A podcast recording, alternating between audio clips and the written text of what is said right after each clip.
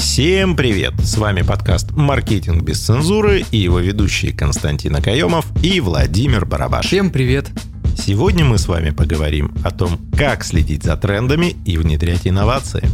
В прошлом выпуске нашего подкаста «Маркетинг без цензуры» мы рассказали и поделились базовыми методами и инструментами, которые нужно уметь внедрять, нужно уметь ими пользоваться. И, собственно, как и в любой сфере, прежде чем освоить что-то сложное, нужно освоить сначала базу.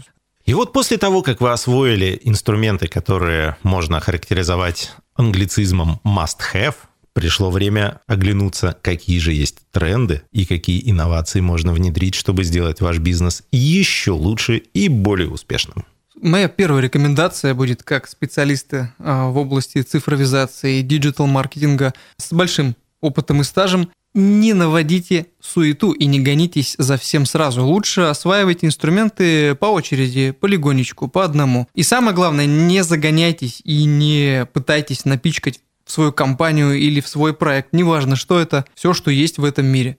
Выполнив базовый уровень развития своего бизнеса, разработав стратегию своего дальнейшего развития, вы определите точки роста, в которые вам надо двигаться. И вот с этого момента сядьте спокойно, сделайте стратегическую сессию, там, соберитесь, возможно, с коллективом, с людьми, кому вы доверяете, возможно, партнеры, с кем вы занимаетесь развитием своей компании, подрядчики, с которыми вы занимаетесь развитием своей компании, и посмотрите, какие инновации в направлении точек развития, которые вы выбрали, существуют сейчас. Выберите один-два, не больше, проекта, которые можно сейчас взять и начать внедрять, и займитесь этой работой. Не надо распыляться на все сразу и там, с базового уровня пытаться перепрыгнуть, создавать пульт управления, как там в Центре управления полетов Роскосмоса или там атомной станции, там огромный пульт, на котором у вас будут подключены сразу же. Вот вы только-только вчера были компании, у которой закрыты все базовые потребности по маркетингу, по стратегии, там, по продажам. Грубо говоря, там вы настроили регулярную доставку воды в ваш кулер,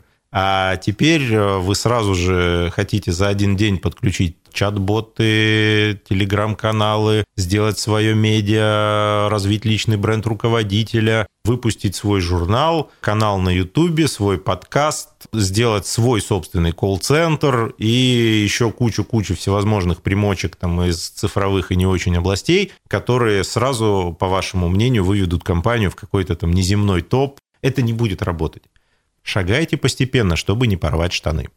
На простом примере этапа цифровизации компании все происходит не с того, что собственник, коммерческий директор или кто-то еще, они такие, так, все, мы становимся, короче, цифровыми. Нет, это не так происходит. Собирается коллектив топов, топ-менеджеров, все проговаривается, и в первую очередь необходимо получить положительное соглашение, положительную ответную реакцию от своего коллектива. Готовы ли вы, ребята, к внедрению вот такой-то, такой-то технологии? Потому что прежде чем это все внедрить, вам нужно будет обучать свой персонал чему-то новому. Вот когда задаешь вопрос, у вас есть си ар эм-система? Все задаются вопросом, а что это такое? Ну, как бы, ребят, если вы не знаете, что такое си ар эм-система, о какой цифровизации в принципе вы можете говорить? И я сейчас говорю именно не про сам феномен цифровизации, а про вообще внедрение любой инновации или технологии. Даже самый простой чат-бот. Вы научите им сначала пользоваться ваших менеджеров по продажам, прежде чем вы хотите внедрить его. Допустим, захотели вы чат-бот внедрить. Какая будет у него механика? Как он будет работать? Кто будет за ним следить, контролировать? Кто его будет обслуживать? То есть куча технических моментов, в первую очередь, важно решить и закрыть до того, как вы внедрите какую-то интересную штуку в ваш бизнес, а не на ходу разбираться. Хотя у нас такой менталитет, что сначала внедряют, а потом на ходу пинками разбираются. У них что-то там не работает, хотя это уже выкатили для всеобщего обозрения. По итогу что получаете? Получаете негатив от аудитории, от покупателей.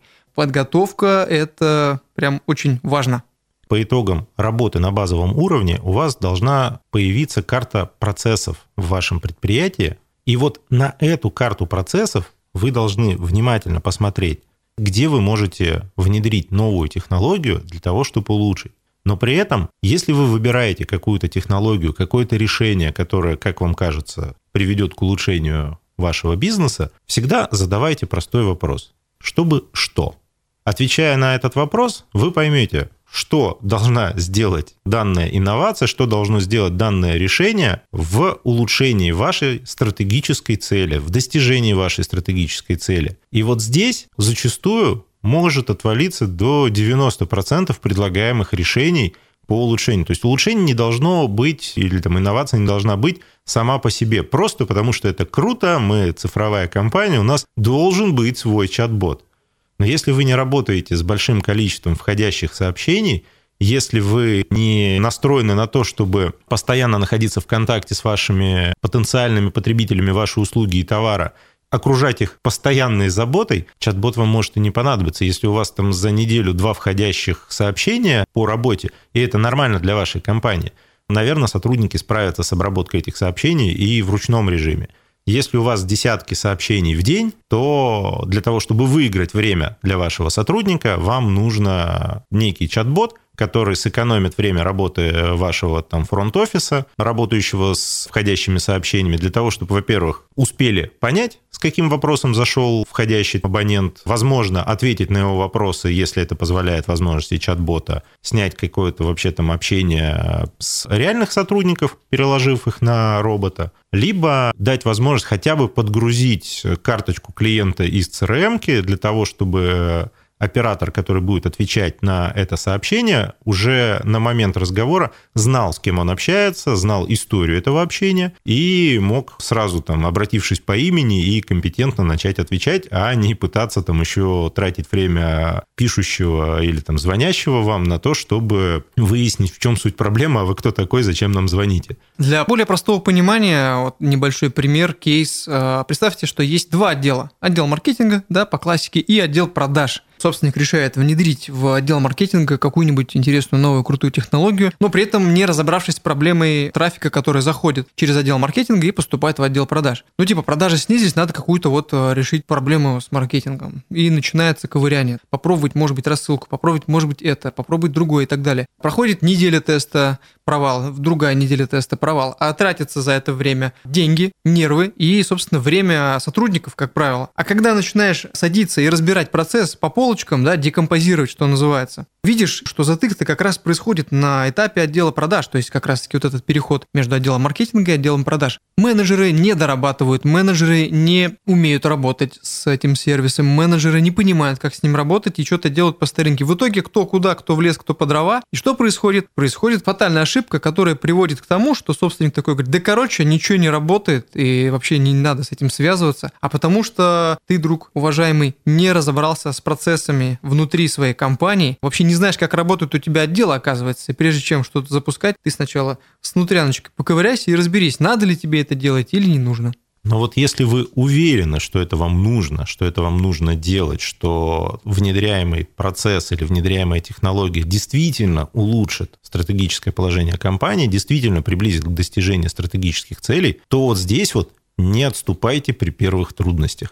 Потому что все равно вы столкнетесь с непониманием со стороны сотрудников, с возможным саботажем, кто не захочет учиться и кто привык работать по старинке. Не бойтесь этого, проявите волю к победе и дожимайте это решение до конца. Обучайте, объясняйте, внедряйте, но дожимайте до конца, потому что нет ничего хуже, чем попытаться дойти там, до середины, бросить, и в результате вы не вернетесь к исходной точке, уже не будет как прежде, но вы только сожжете бюджеты, сожжете время, получите разочарование как у себя, так и среди своего коллектива относительно того, что ну, мы, наверное, не способны меняться, мы не способны становиться лучше. Точно так же, как это все начнет транслироваться и вашим потребителям, и клиентам, и сделать ситуацию только хуже. Поэтому, если уж вы решились что-то делать, дожимайте до конца. Небольшая подсказка предпринимателям, собственникам бизнеса, руководителям в отделах. И в ваших компаниях всегда будут люди, которые будут устраивать вот этот самый саботаж, потому что это самый первый будет камень преткновения, и именно на это внимание нужно обращать в первую очередь. Это был подкаст «Маркетинг без цензуры». Константин Акаемов, Владимир Барабаш. Услышим. Всем всего доброго.